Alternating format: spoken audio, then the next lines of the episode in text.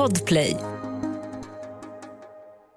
Det är ett spretigt och mysigt avsnitt som ni har framför er. Jag, alltså Amanda, delar med mig av mensdagboken inför en mens som jag såklart inte vill ha. Vi snackar med en fotograf som har fotograferat över hundra hårda kukar. Och äntligen finns det en lösning för att få bort ungas ofrivilliga nakenbilder på internet.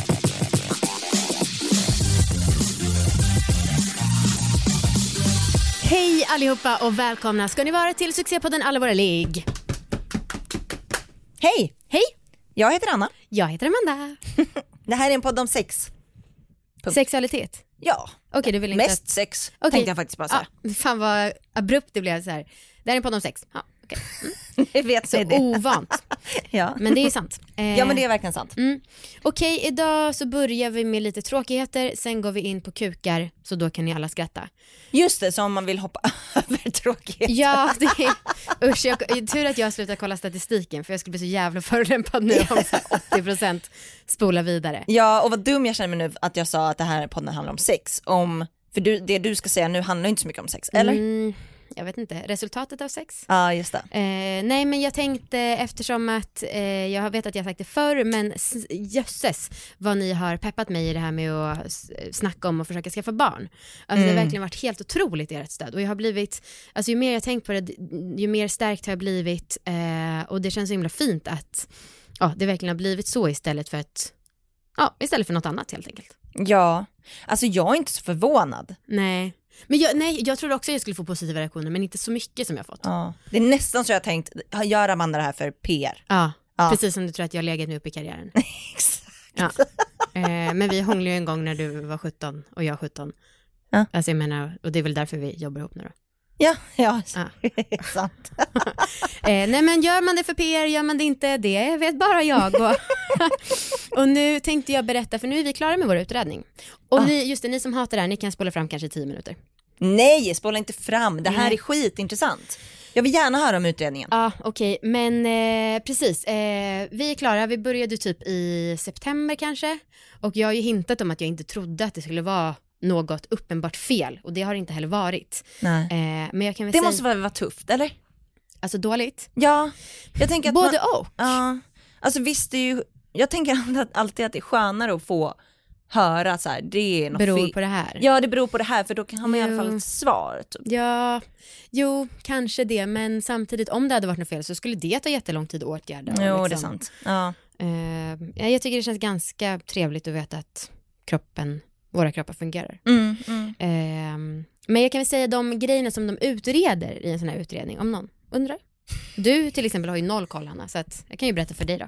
Ja, jag vet ingenting Okej, verkligen. Anna, det man kollar när man gör en så kallad fertilitetsutredning, det är ett, att man har ägglossning och det gör man via vaginalt ultraljud och då ser man liksom så att eh, äggstockarna i de här äggblåsorna växer till sig och det här försöker man göra precis någon dag innan ägglossning för då har ett ägg växt till sig så pass stort att det är redo att, jag tror att det kläckas. Okej. Eh, och det här måste man göra, då. det är väldigt viktigt att man tajmar med ägglossningen. Och man får antingen göra ägglossningstest eller så får man göra, testa flera olika dagar. Ä- Ägglossningstest, kan man se, gör man det, gud jag vet verkligen ingenting, eh, gör man det och får ett svar så här, du kommer få ägglossning om tre dagar? Ja, ish. Alltså man Aha, gör, wow. det är typ som, eh, för du har väl gjort graviditetstest någon gång Ja. förut. Absolut. Eh, och då så är det typ, alltså det är samma att det är, om det är ett svagt streck så börjar det närma sig ägglossning. Och när det är ett lika starkt streck som kontrollstrecket, då är man som mest fertil innan, de kommande, inom det kommande dygnet. Aha, wow, okej.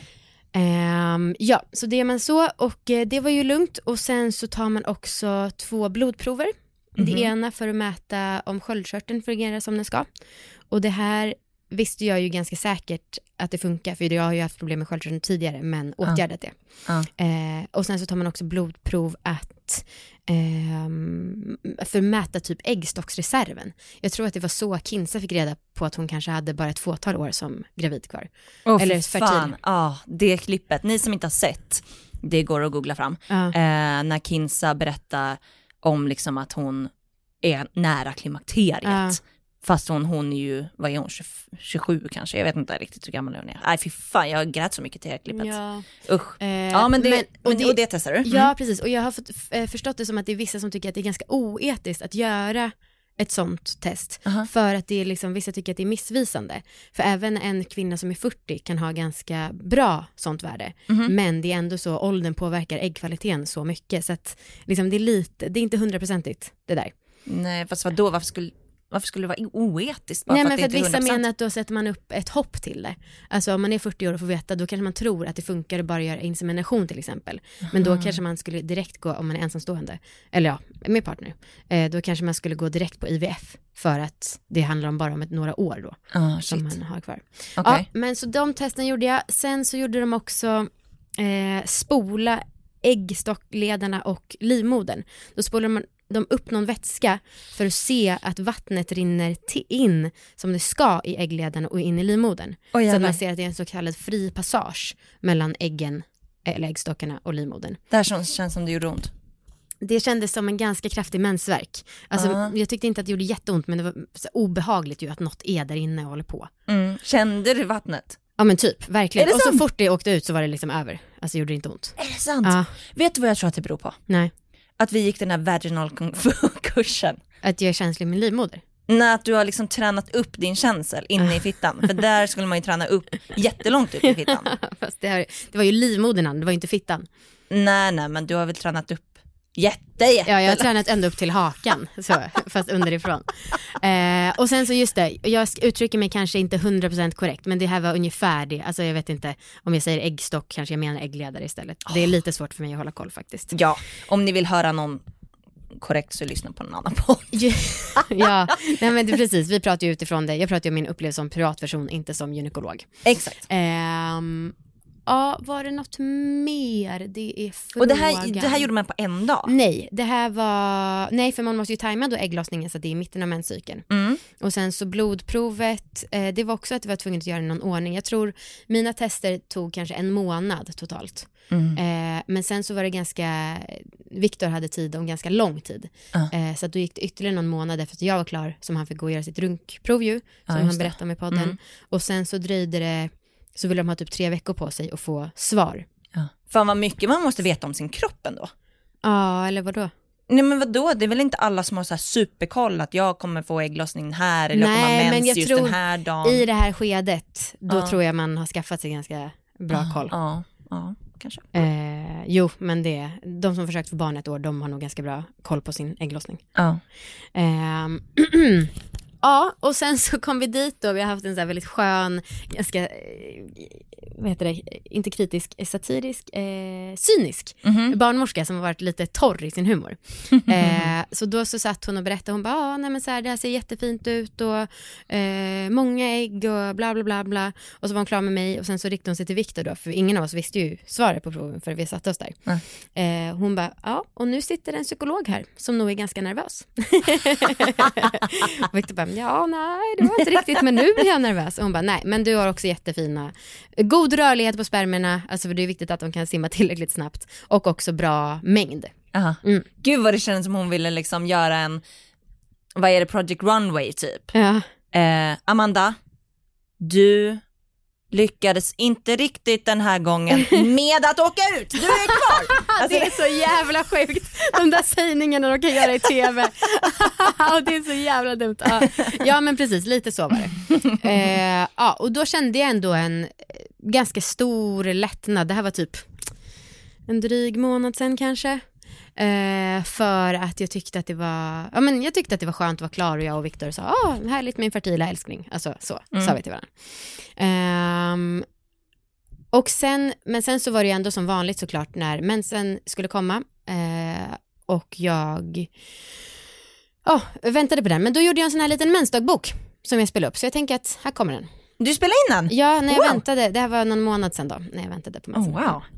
Det är den 24 oktober, det är söndag och jag ska ha mens om två dagar och jag tänkte att jag kanske skulle spela in lite som en dagbok typ hur det känns för det är just den här perioden på månaden som jag och jag vet att många med mig tycker är så jävla jobbigt när man går och väntar på att få sin mens. Idag har jag känt mig ganska svag men det har nog mestadels att göra med att veckan har varit så sjukt intensiv. Det har varit massa andra grejer som har hänt och bland annat ett stort sexuellt äventyr som eh, ni får höra om några veckor. Old news. Ehm, ah, jag började gråta idag när jag och Victor pratade om det och han Det tog hörs. min hand och sa hoppas, hoppas, hoppas inte mensen kommer. Och då jag bara åh, så gulligt och så, så jävla, mm, det blir kul om det någon gång händer. Men ja, vi får se hur jag känner imorgon. Det är den 26 oktober. Eh, jag ska ha mens imorgon troligtvis. Och jag mm, är mer lugn än vad jag har varit andra månader.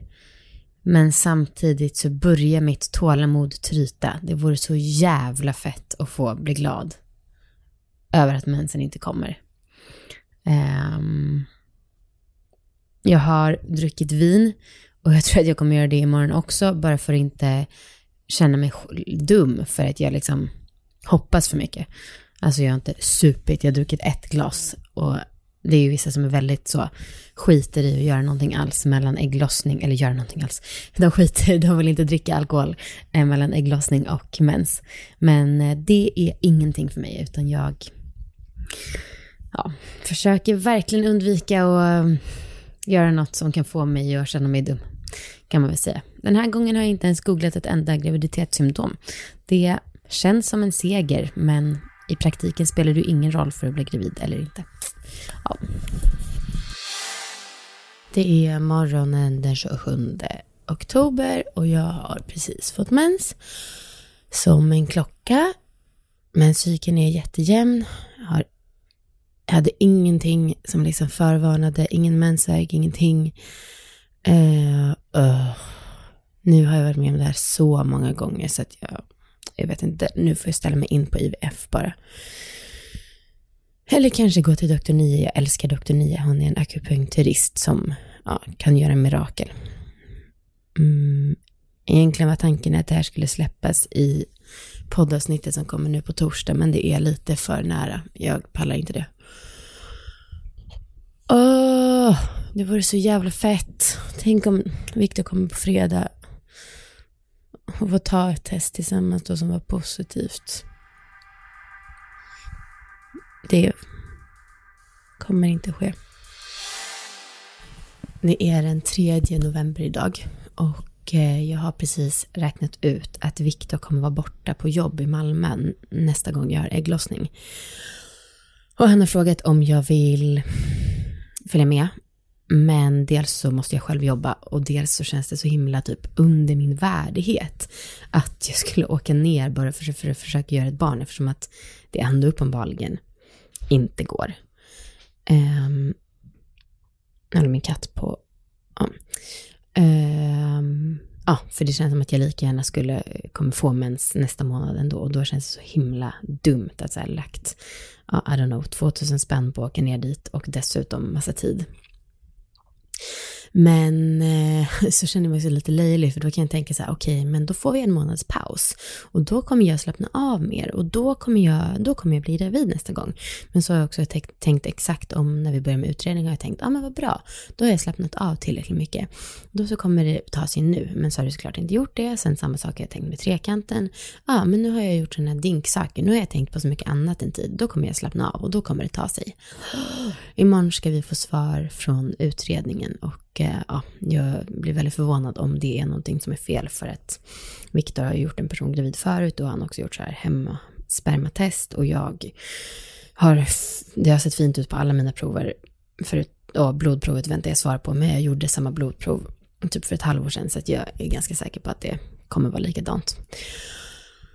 Um, sen kan jag också börja tänka att jag är lite orolig eller lättad, jag vet inte, typ corona gör att jag både tycker att det känns bra att vi inte har blivit gravida, det känns som en ganska bra period att inte vara gravid, för jag tror att jag skulle oroa mig ganska mycket annars. Samtidigt känns det som att, jaha, livet kommer ändå vara så här, det är den perfekta tiden att bli gravid. Men jag blir också väldigt, eller lite orolig att ehm, om vi nu skulle få och vilja göra IVF, så blir jag orolig att att det inte kommer gå för att vården är så överbelastad. Um, ja, och jag blir ju inte yngre om man säger så. Nu är jag 31 och ett halvt, så jag har tre och ett halvt år på mig inom den berömda 35-årsgränsen. när fertiliteten går utför enligt så att säga alla. Ja, det, det var det. Shit, vad mycket tyngre det här var att lyssna på än vad jag trodde. Usch, men alltså jag blev jätteberörd. Bra. Man hör verkligen... Allt för PR. ja, det var väldigt bra strategiskt av dig Amanda.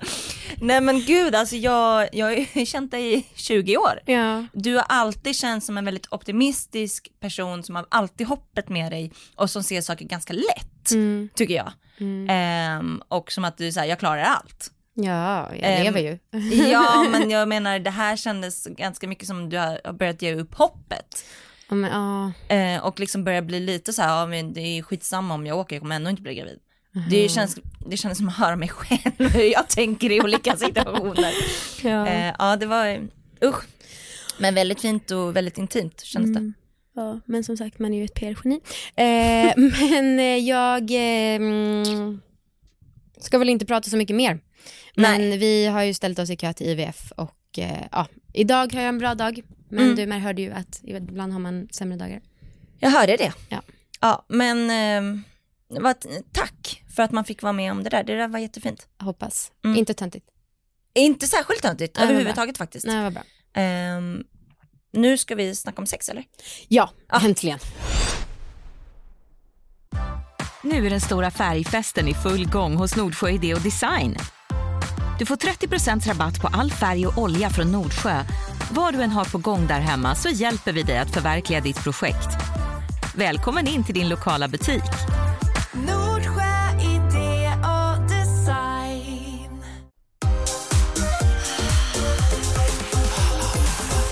Men du Anna, nu ska vi prata kuk. Mm. Äntligen. Och eh, människorna bakom kukarna. Och det ska vi göra med fotografen Jonas Norén. Välkommen hit! Tack så mycket. Kul att vara här. Hej! Hej, Hej, vad kul att du är här. det känns Du- jättekul. Ja, alltså du mm, håller ju på att göra en bok Stämmer. som kallas för Human behind the penis. Stämmer jättebra. Så poetiskt. Ja. Kärt barn och många namn. Eh, och du är ju fotograf, Stämmer så också. du har ju fotat ett gäng kukar. Alltså det blir, i boken så kommer det bli 106 kukar. Oj. Eh, Men vilket innebär att jag har nog fotat kanske, eller så här, försökt fotat 130. Tror jag vi räknade efter det Mm, här. vissa hade inte tillräckligt bra.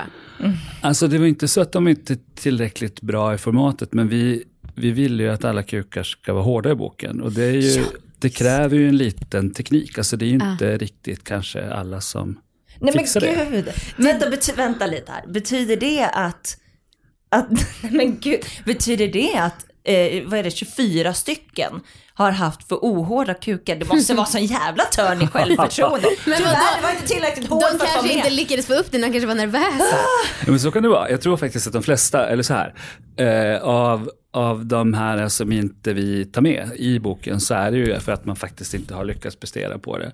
Sen tror jag också att en del har kanske en, en man, man hade en tanke på att det skulle kännas ganska som man säger, alltså man trodde att det skulle vara sexigare än vad det är att, att bli fotograferad. Och så kommer man dit och så kanske det inte blir vad man förväntar sig. Eller så känner man att när man väl har gjort det där att nej, det där vill inte jag göra. Så att det är någon som har så här, vi har fotat och någon har sagt nej.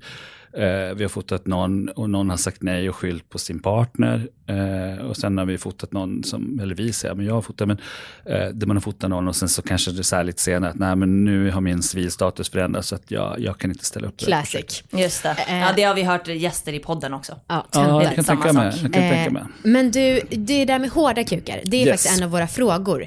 Eh, första frågan är, varför hårda kukar? Det känns kul och ovanligt. Alltså, det finns jättemycket böcker med kukar i såklart. Men det finns egentligen ingen bok där du har eh, där alla är hårda och i det formatet där man säger att det ska bli en coffee table-bok. Utan- Jag tycker inte att det gifter sig, tyvärr. Nej. Nej, men du kommer få se när dina väninnor kommer tjuvbläddra i den här coffee table-boken hemma hos dig. Eh, nej, men och sen så blev det under den här, alltså när, man, när jag började fundera på idén om att man skulle göra, alltså hur, fota hundra, hundra kukar, eller man skulle fota kukar och göra bild eller göra konst utav det. Eh, så min första idé var att man skulle göra en utställning på det. Och sen under resans gång så har det formats till att bli en bok. Eh, och det var någon som sa, men det är klart att du ska göra det som en coffee table-bok, att det blir en konstbok. Alltså i det formatet. Jo, men när, när, när jag började kolla på vad det fanns för böcker eh, i, och man tittar på att det fanns eh, alltså, man ska säga, bilder där det finns kukar i också, så är det oftast, eh, så avbildar man kuken slak. Eh, och då kände jag, kände jag att det där, visst man skulle kunna fota hundra stycken kukar slaka, men då har någon redan gjort det. Ja, det är verkligen det. Ja, och det blir, jag tycker inte att det är så kul. Alltså det, det, det, man måste, ska man göra något som fotograf så måste man känna att fan, det, här, det här tycker jag är roligt. Eh, och hundra hårda kukar, eller att fota hundra hårda kukar blev som en lite så här, men det blir en liten utmaning. Alltså dels att försöka få ihop de här killarna, eh, det blir en utmaning att försöka få en snygg bild utav de här hundra snubbarna, så att det inte blir en ytterligare en dålig dickpic liksom, Ja. som Ja, du kan ta själv, utan det här ska ju vara någonting som sticker ut ifrån mängden, bokstavligen.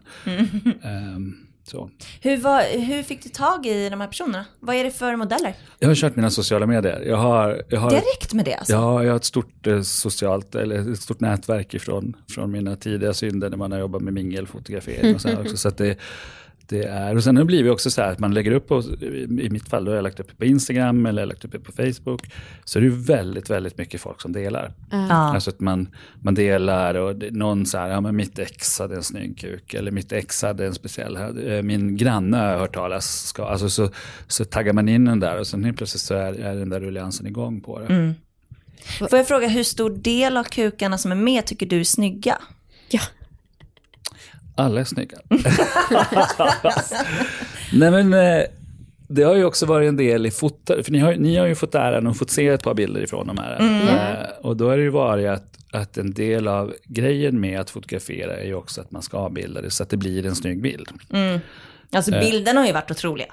Ja, tack. Ja. Eh, och, och må- många gånger så tror jag att man kanske så här, ja, men du kan ju, allting kan bli snyggt, men du måste hitta din vinkel och du måste testa och se. För att ifall du själv fotar din kuk så, så är det ju lite begränsat i vad dina armar räcker till. Just det. Och då kanske vinkeln inte blir så himla fördelaktig alla gånger.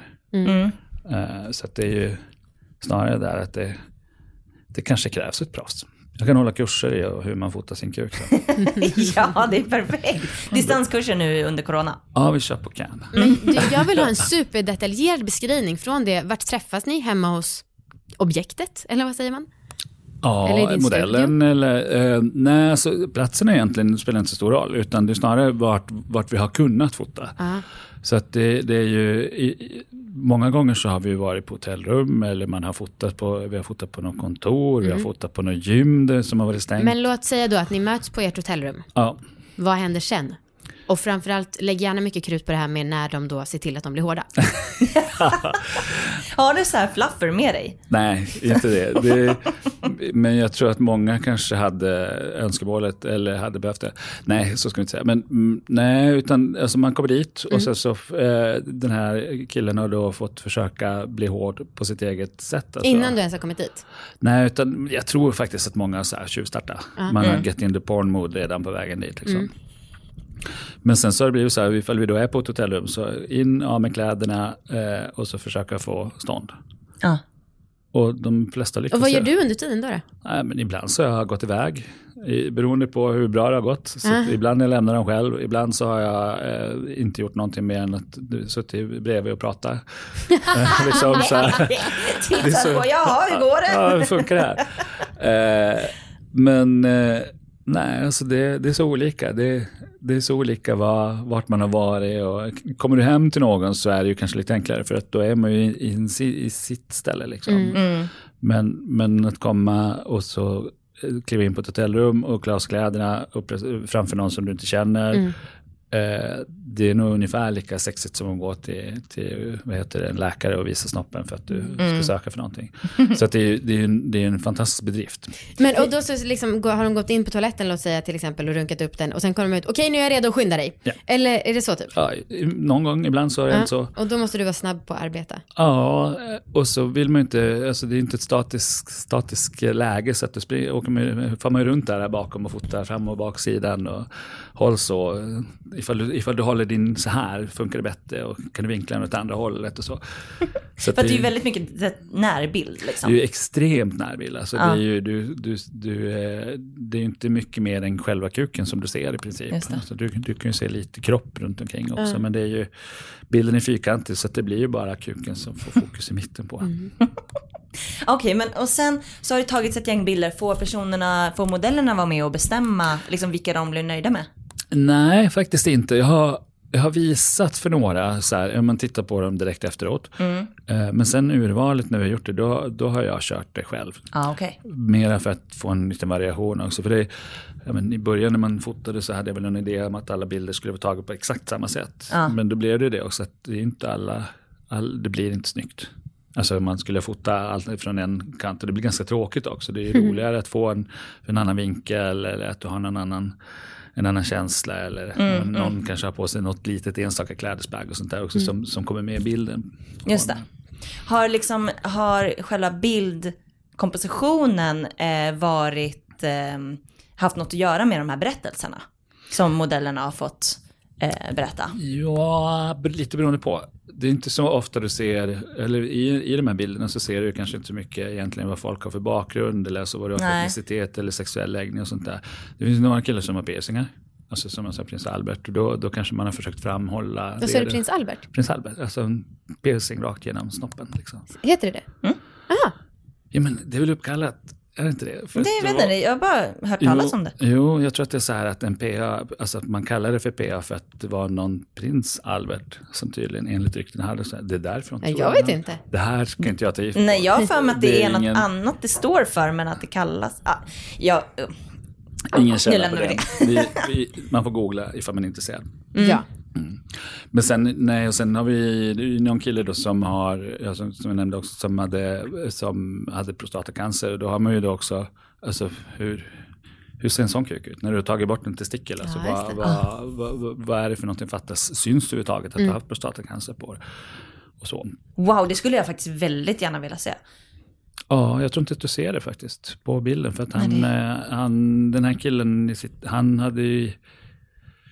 Undrar ifall inte han hade fått sin så här, man får ju typ en... en eh, Låtsastestikel? Ja, i silikon. Ja, när man, det här kommer jag Ja. från, i sex- ihåg från Sex and the City när de ska gå och välja storlek. Ja, just och så det. säger Miranda, ah, maybe medium och Steve säger, uh, I was smart thinking large. Maybe. så, Det har jag aldrig förstått varför man vill ha Stor large. pung. Ja, Nej. nej. Det, nej, det har jag jag aldrig förstått. inte heller. eh, du, I de här fotosituationerna, har du blivit obekväm av ståndet någon gång? Nej, eh, det har jag inte blivit. Det, det har hänt, eller obekväm, men så här, det som har varit jobbigt, det är ju kanske någon gång när man har fotat någon som man känner väldigt väl. Alltså som man, som man kanske inte har eh, eh, den relationen till att man brukar se dem naken. Liksom. Då har det väl känts lite så här att okej, men hur gör vi det här på ett bra sätt? Ja, men du får upp den. Jag sitter nu klar så springer in och så kör vi. Liksom.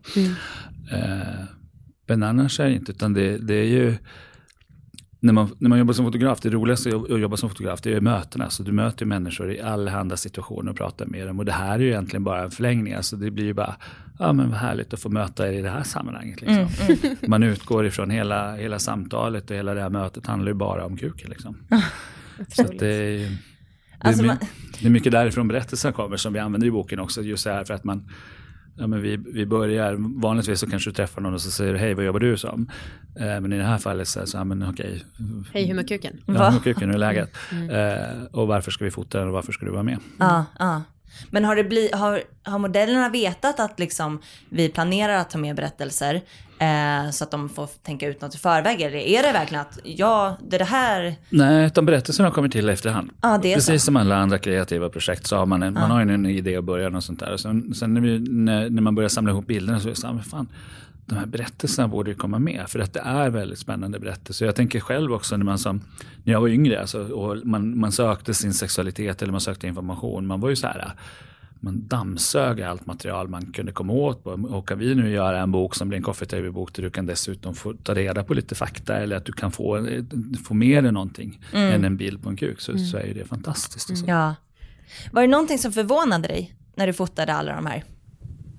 Att de ser så otroligt olika ut. Jag tänker, jag ändå, jag är ju gay då såklart. Eh, Men, såklart, när jag startade här. Men, men, och då har man ju inte så här, det är ju inte så, så att jag, jag har kanske jag har kanske träffat några kukar i min karriär sen förut i ett helt annat sammanhang också. Men, men när man Vadå, i din, i min alltså, jobb- sexuella, I din sexuella i karriär? min sexuella Mm, fritid. Eh, och då har man ju sett ett par kukar. Men jag tänker att det blir, när man ser dem på det här sättet, på ett annat sätt så är det ju, ja men då blir jag nog förvånad över att det är. Men, och det här kanske är en fråga som är så dum som när killarna i högstadiet sa, blir ni kåta av att sitta på cyklar? Eh, men har du blivit kåt när du har sett de här kukarna? Nej, inte i det här sammanhanget. Någon nej, gång? Nej, ingen gång? Nej, alltså det blir så. Jag har fotat eh, killar utan kläder i 15 år. Så Mm. att, att de tar av sig ett steg till och, och får upp ståndet. Så nej, det blir inte det. Utan det är snarare så här att okej, nu är du hård. Nu, nu ska jag försöka få till en jävligt Mm. bra bild på den lilla korta tiden också.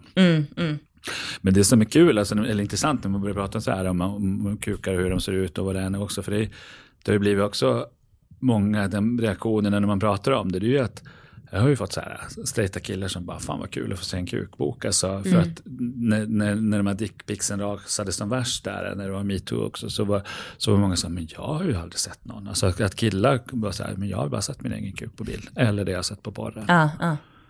Eller att man får det här som killar som kommer från en annan kultur som kanske aldrig har sett någon, inte ens en släkting eller ens pappa, utan, utan kläder. Liksom. Men det är ju verkligen sant, för vi har ju pratat ganska mycket om att kuken, att man har sett så otroligt många mer kukar än fittor, men det är ju verkligen i slakt tillstånd då. Ja. Alltså som så på statyer eller typ i sexualkunskapen och, Mm, och så. Eh, men däremot har man ju sällan sett, alltså det var ju Ylva Maria Thomsson som tipsade Mm. om dig, och man har ju inte direkt sett bilder där fittor är svällda och fuktiga. Nej, Det är nästa, det är Steg. nästa steg Men kanske. Ylva Maria har väl gjort, hon har väl gjort, eh, hon gjorde väl avgjutningar? precis. Men det var ju Precis. inget, som jag förstod det, krav på att de skulle vara upphetsade då. Nej. Nej, utan det var ju mer vardags. Mm. Vardagsfittor. Vi har en fördom om att modellerna eh, är gay. Stämmer det? Eh, det skulle man kunna ha en fördom om, men, men eh, nej, jag säger att det är blandat. Det Mm. Det är inte är, ens majoritet. ja, det är nog majoritet, det får vi se att det är majoritet på att du kanske är homo, bi och heteroflexibel. Mm. Eh, men det finns en hel del straighta med i boken också. Eh, och Får det, jag bara frå- vad är heteroflexibel? Det är ett jättebra ord, jag älskar det där. Att man, man, är, man, är, man tycker inte att man är tillräckligt bisexuell, men man är lite hetero, men kanske kan tänka sig lite leka med andra killar. Okej, okej. Det var någon 20-årig, eh, 20-årig tjej som myntade det uttrycket för mig. Man sa, "Ja, men jag är lite heteroflexibel. okej. Eh, nej, men så att, och, och egentligen så spelar inte det så stor roll, tänker jag, att vad man har för sexualitet på är. För att det mer handlar om, det vi vill få fram med boken, det är att man vill visa mångfaldet. Alltså att det spelar ingen roll ifall det är en homosexuell kuk eller en heterosexuell kuk eller bisexuell. Eh, likväl som att det är helt oväsentligt att någon är polis och någon är präst och någon är skådespelare och någon är dansare på det. Utan man, boken ska ju stå för att visa olikheterna. Ja, och det syns ju inte direkt på kuken om man är polis. Eller Nej, en sån riktig batong.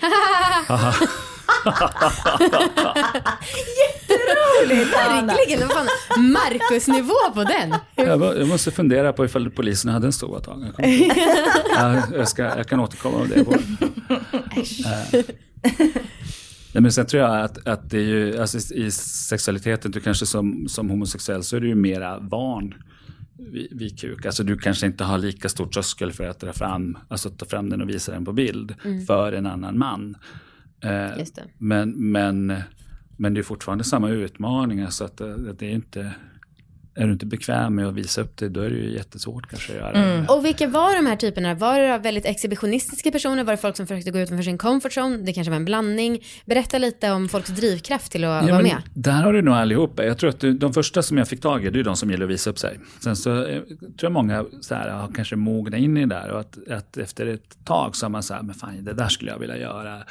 Eller som någon tjej som har skickat sin kille eller man har skickat sin kompis och tipsat in och sånt där. Och så har det nästan blivit en liten utmaning så här, att, ja, men fan, ska vi inte hänga på det här och göra det?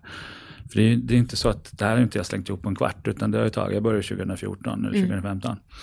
Så att man har ju haft tid på sig, om man säger Ja, så. verkligen. Det har tagit lång tid.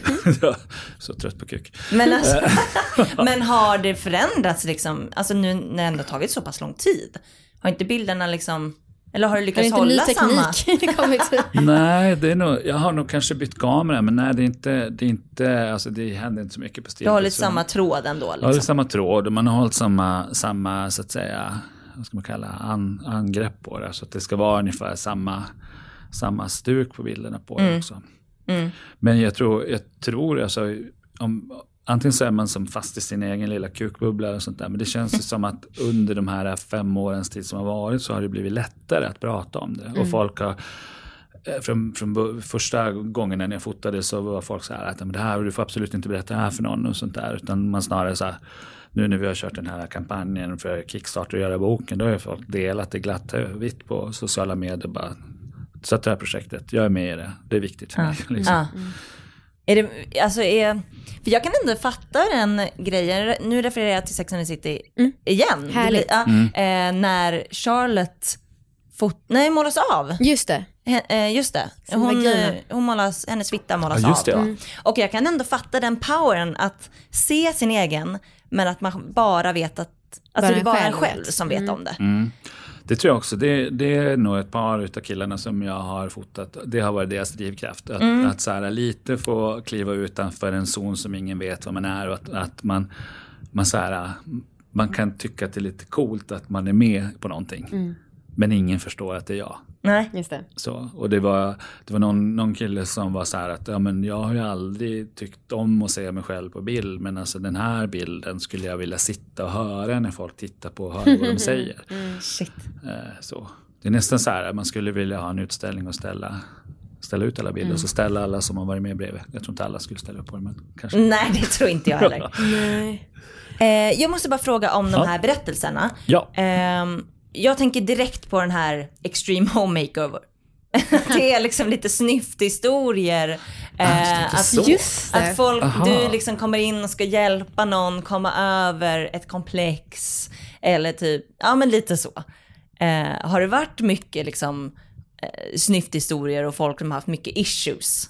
Nej, egentligen inte. Alltså det finns ju, det är ju, det finns ju alltid folk som har, eller all, all, jag tror alla har komplex för någonting på sin kropp. Och alltså vad det gäller killar så kanske du har, du tycker att du har för liten, eller du tycker att du har för stor, eller du tycker att den är för sned, eller att den inte funkar och sånt där. Så visst, man kanske har, nej, man kanske har en lite så här snyfthistoria, men det är ganska många roliga berättelser och anekdoter som har blivit, alltså vad som händer runt med sin kuk liksom.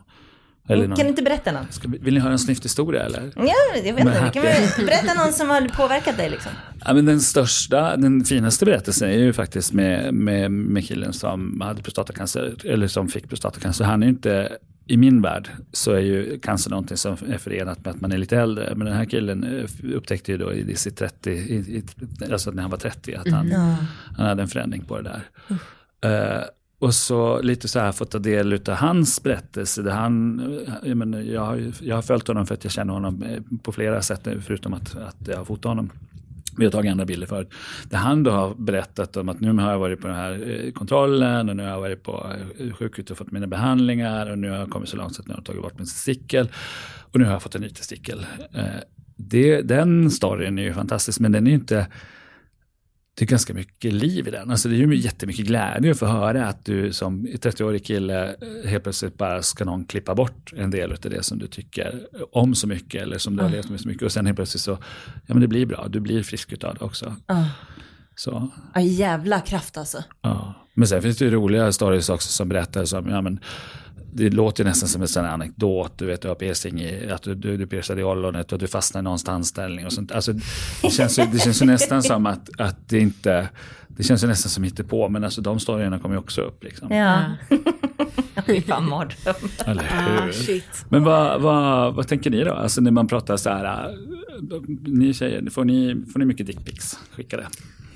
Nej, alltså vi har fått, vi har fått några. Ja. Ehm, och jag tycker typ att jag fick mer innan Aloha League. Jaha. Ehm, alltså om man har så här bloggat, jag har bloggat många år. Ja. Eh, då tyckte jag mer att det var dickpics som skickades. Ja. Ehm, nu, jag tycker att det har lugnat sig med Aloha League, jätteskönt. Men blir det inte sådär då när man får de där dickpicsen som man känner så här, gud du borde verkligen gå till en fotograf och få en ordentlig bild på den Ja, det har här. ju aldrig varit någon snygg om man säger så. Eh, nej, jag har nog aldrig fått en snygg dickpic. Eh, faktiskt. Eh, men det är jätteskönt att man då kan hänvisa dem Så till du kan dig. hänvisa till mig så får vi se ifall jag är redo för att börja om igen. Eller så, du kanske har då utvecklat din kurs. Eh, hur man tar en snygg dickpic. Ja, Och så kan man då- Ja, det kan, vara, det kan faktiskt vara nästa steg liksom. Tack för fotot, det var inte min stil, du får gärna utveckla dig. Eh, men vi, jag skulle ju bli jätteglad om min kille skickade en snygg jävla dickpic till mig. Han hade, när han var i sin 25-årsålder, precis innan vi träffades, då hade han en sån här standardbild som var lite porrig som han skickade Mm. till alla och det var så jävla tydligt när han skickade den till mig att det var så här, den här är ett år gammal. Men vadå skicka till alla?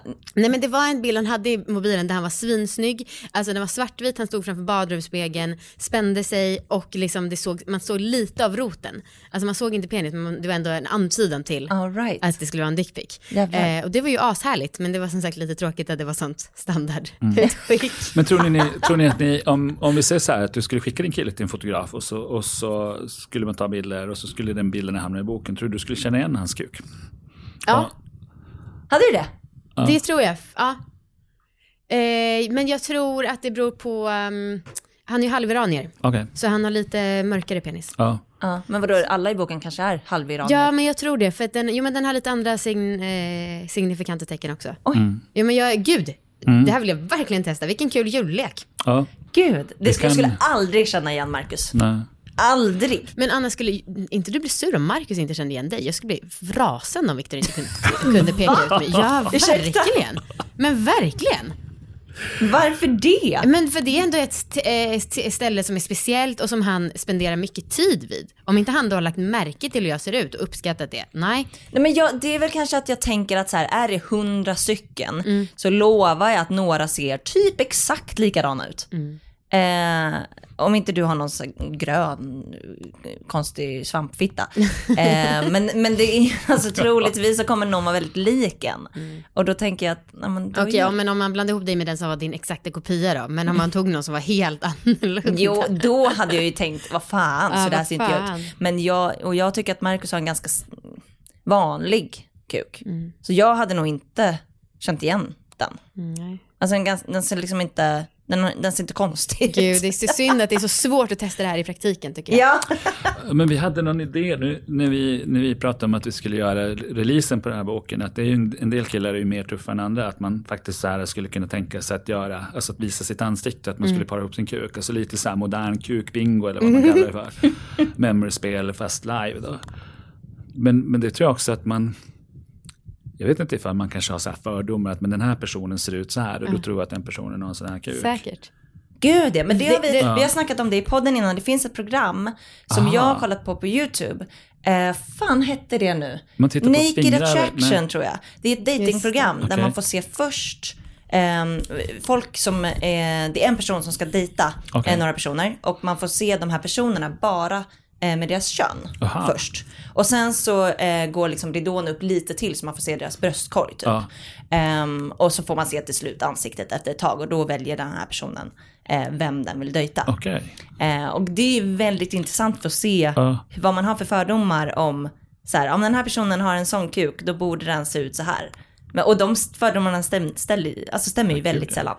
Fan vad jag önskar att det inte var corona och att ni hade ett coolt event, ett lanseringsevent för den här boken och att vi fick komma och köra lite kukbingo. Det känns väldigt New York. Ja men det är Ah. ju kanske, det är ju, den här coronan kommer ju inte vara för evigt. Så att när vi, när vi väl, vi tänker att vi får göra alla sådana grejer nästa år då, eller Mm. Ja. framåt då. Men, men jag tror att det var en kul grej alltså. Mm.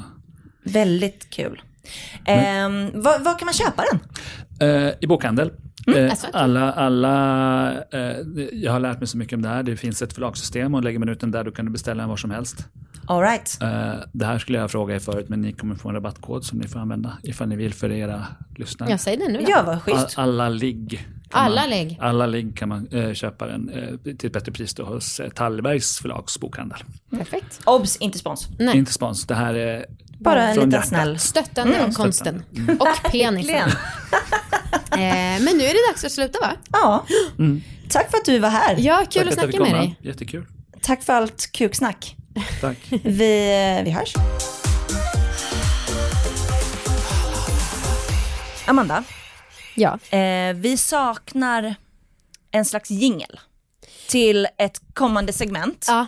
Eller till ett segment som vi har funderat på över och tagit fram. Och som vi lite har gjort ju i smyg. Mm, I smyg. Ehm, som vi har gått med arbetsnamnet Veckans span. Mhm.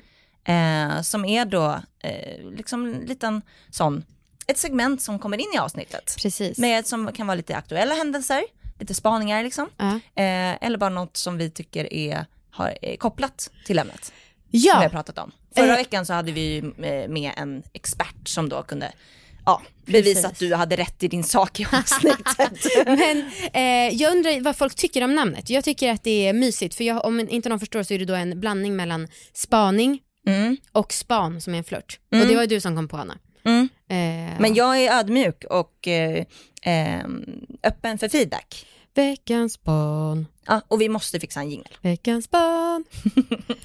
Eh, och idag, Mm. i veckan, så är veckans span ehm, Ecpat, som är en organisation som jag såg på nyheterna att de har kommit med en tjänst som ska hjälpa unga att ta bort nakenbilder på internet. Just det. Och jag blev golvad när jag såg det här för att det känns som att man har bara väntat på den här tjänsten, alltså någon som kan hjälpa de här unga. Alltså, jag har blivit så ledsen varje gång vi har hört om, liksom från ungdomar som har sagt att det är så jävla mycket nakenbilder som skickas runt. Alltså du, du vet den här Euphoria-serien på Ja. HBO. Alltså jag blev så deppig efter att ha sett den där för att folk utpressar varandra ge- genom nakenbilder och sånt. Ja. Och man har ingen kontroll. Ehm, Men ja, nu, nu kan man. Ta kontrollen. Tydligen. Så nu är veckans span är Sofie som jobbar på Ecpat. Hej Sofie! Hej! Hej! Du jobbar ju på Ecpat. Stämmer bra det. Ja, och har varit eh, en del av för att ta, eh, ta fram den här tjänsten. Ehm, berätta lite om den här tjänsten och vad, liksom, eh, vad går den ut på? Hur hittar man den? Ja, jag är ju då projektledare för någonting som vi kallar för Ditt Ecpat. Mm-hmm. Och eh, Ditt Ecpat är en plats för alla under 18 där man kan få hjälp, stöd och kunskap om bilder och sexuella kränkningar. Och vi kan också hjälpa till att ta ner nakenbilder som har spridits på nätet. Och man eh, når oss då allra enklast genom att gå in på ecpat, dittekpat.se. Och där på sidan så finns det en chatt eller ett mejlformulär som man kan kontakta oss via. Eller också kan man ringa till oss på 020 112 100. Men det, Wow. ja, eh, ska vi säga hur expat stavas då? För jag själv stör mig lite på att det liksom låter som att man säger expat fast slarvigt. Det stavas alltså E-C-P-A-T. Men alltså det här är ju liksom helt otroligt att nu kan unga få hjälp med Ja. sånt. Det är ju verkligen, alltså för mig känns det revolutionerande. Gud ja! Ja, och det tycker vi också. Vi har kämpat och slitit för det här länge och vi är så himla glada och stolta att kunna eh, hjälpa barn och unga med det här. För att vi vet ju av, både av forskning och också i samtal med barn och unga att, att man mår dåligt, man mår alltså sämre av att få sina nakenbilder spridda. Ja, så, Eh, Ja. så att vi, ja, det är ju självklart när man tänker på det, men så att vi är ju så himla glada att kunna ha den här tjänsten. Gud ja. Alltså och det är ju så knäppt för man har ju alltid tänkt så här, det som hamnar på internet, det stannar på internet och Ja. då är det kört. Kan ni hjälpa en 30-åring som har cringe för sin gamla blogg också? Ja, alltså, vi, vi kan ju hjälpa sådana som är över 18 också, men då är det ju framförallt när det gäller liksom nakenbilder Ja. då, som är vårt fokus. ja, skoja. Tycker inte riktigt att ni ska fokusera och ta, prioritera Amandas ärende. Jag frågar dig Anna, jag vet att du också skäms för din gamla blogg. Men om ni Eh, har någon gammal nakenbild eller så som ni inte vill ska spridas vidare så är ni varmt välkomna att höra av sig till oss. Otroligt. Ja, Men hur, hur, hur funkar det rent konkret om du tar det snabbt alla steg från det att man fyller i formuläret eller ringer? Vad händer då? Ja, alltså det första man gör ju då är ju att ge oss ett uppdrag. Så man hör av sig, som jag sa, via telefon eller mejl eller chatt. Och eh, då kan man välja om man vill att vara anonym, men vi kan ju göra mer för att hjälpa om det är så att vi vet eh, vem barnet är. Eh, och sen när vi då har fått den här bilden eller filmen eller en länk så börjar vi att undersöka om var den har spridits och var. Och det gör vi ju för att kunna liksom veta vem vi ska kontakta för att få ner bilden. Mm.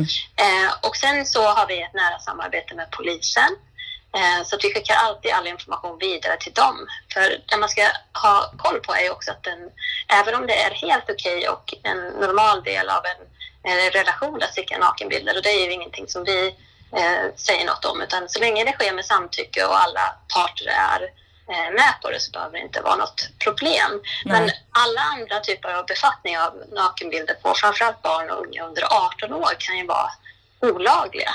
Eh, Så därför informerar vi eh, polisen om att, att vi har fått den här bilden. Och det gör ni alltid, oavsett om man vill eller inte? Alltså det, det vi kan göra om man vill vara anonym är ju att vi kan då be den som har bilden, kan vi säga att vi, vi har fått information om, om från en person som vi tror är minderårig som har sagt att den här bilden ska ner. Eh, men det som man ska eh, tänka på då är att det är ju, om man är över 18 och tycker att det är jättehärligt att dela med sig av nakenbilder så är det ju ingenting som vi på Ecpat ska plocka ner. Nej. Eh, Så därför måste vi liksom ha koll på att det här är ett barn på bilden och den här bilden sprids. Mm, Eh, Eller är ett barn på bilden så spelar det ingen roll om man vill eller inte att den sprids för det är illegalt i alla fall. Just det. Är det mycket nakenbilder från barn? Alltså hur ser behovet av den här tjänsten ut? Är det mycket som sprids? Och var i så fall sprids det? Ja, det sprids överallt skulle jag säga. Nej, men det som, eh, det som är här när vi pratar med barn och unga är att i de allra flesta fallen går det bra. Eh, men det vi har sett, vi har ju någonting som vi kallar för Ecpat Hotline och det är liksom en webbaserad användningssida. Och där tar vi emot tips på misstänkta övergreppsmaterial. Eh, och där ser vi att de här som vi kallar för egenproducerat, alltså det som eh, barn och unga tar på sig själva nakenbilder, de ökar. Och de ökar på platser på nätet där de inte ska finnas. Alltså de, de ökar på sidor med känt eh, övergreppsmaterial där man delar med sig av diverse eh, sådana filmer. Men det finns även en hel del på både, som delas eh, även via Facebook, via Snapchat. Alltså det finns många platser där man kan, eh, Ja. där man kan dela den här typen av filmer och bilder. Min fördom är att det, ba- att det mest delas på sociala medier. Och kanske främst på Snapchat. Där det också försvinner. Eller? Ja, det, det, det är också precis det är där att det inte försvinner som är problemet. För att många tänker så här, ja men jag, jag kanske delar på Snapchat och då försvinner bilden. Men det finns ganska många olika program som, som gör att det är omöjligt att se om den här filmen eller bilden har laddats ner eller man har tagit en skärmdump med, sin, eh, med en annan mobil eller så. Just det. Eh, Så att det, det delas eh, bilder på lite olika plattformar. Ja. Eh, men du, hur liksom, alltså, för när vi snackade först så tänkte jag ju, vad då sitter ni manuellt och granskar? Berätta lite också om Mm. tekniken som gör att det här faktiskt funkar, för det är väl rätt tekniskt? Ja, det är rätt tekniskt. Vi, eh, vi har ju ett verktyg som kallas för Arachnid eh, och det är en webbcrawler helt enkelt. Eh, och det vi gör är att, att den liksom automatiskt letar efter olagliga bilder på nätet. Eh, så den fortsätter också leta efter bilden om exempelvis det skulle komma upp en ny kopia senare. Och, och gör den det, ser den då, eller kan den känna igen det här materialet igen så skickar man då en, en, notis till den som har materialet och säger att nu får ni ta ner den. Eh, Men så att det som man gör egentligen är att man lägger in eh, filmer och bilder i det här verktyget och så sker det per automatik sen. Under hur lång tid då? Ja, men för alltid som den finns. Så att, eh, det kan vara så att jag gör, Eh, jag gör en granskning. För att det vi gör är ju också att vi, vi själva måste titta igenom materialet. För att även om tekniken har kommit långt så är den inte hundraprocentig. Eh, så jag måste tillsammans med två eh, kollegor liksom säga att den här bilden är illegal. Och då fortsätter Reacting sen att leta, leta efter den här bilden och ta ner den. Men om jag gör en sån bedömning så kan det leda till flera tusentals nedtagningar.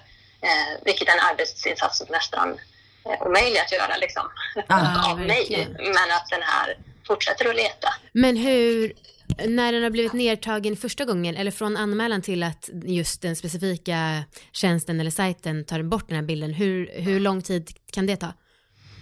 Ja, det är väldigt, väldigt svårt att svara på för ibland kan det gå eh, fort. Eh, en del eh, plattformar så har vi, har vi speciella eh, liksom, överenskommelser där och då kan det röra sig om sekunder. Ah, okej. Eh, men ibland kan det vara svårare.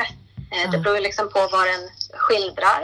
Eh, vi har ju en, en lagstiftning som gör att ett barn som inte har nått puberteten har ett mycket starkare skydd exempelvis än de som har det. Ah. Det är så sjukt, för hur vet man om, alltså, hur vet man om det barnet har nått pubertet eller inte?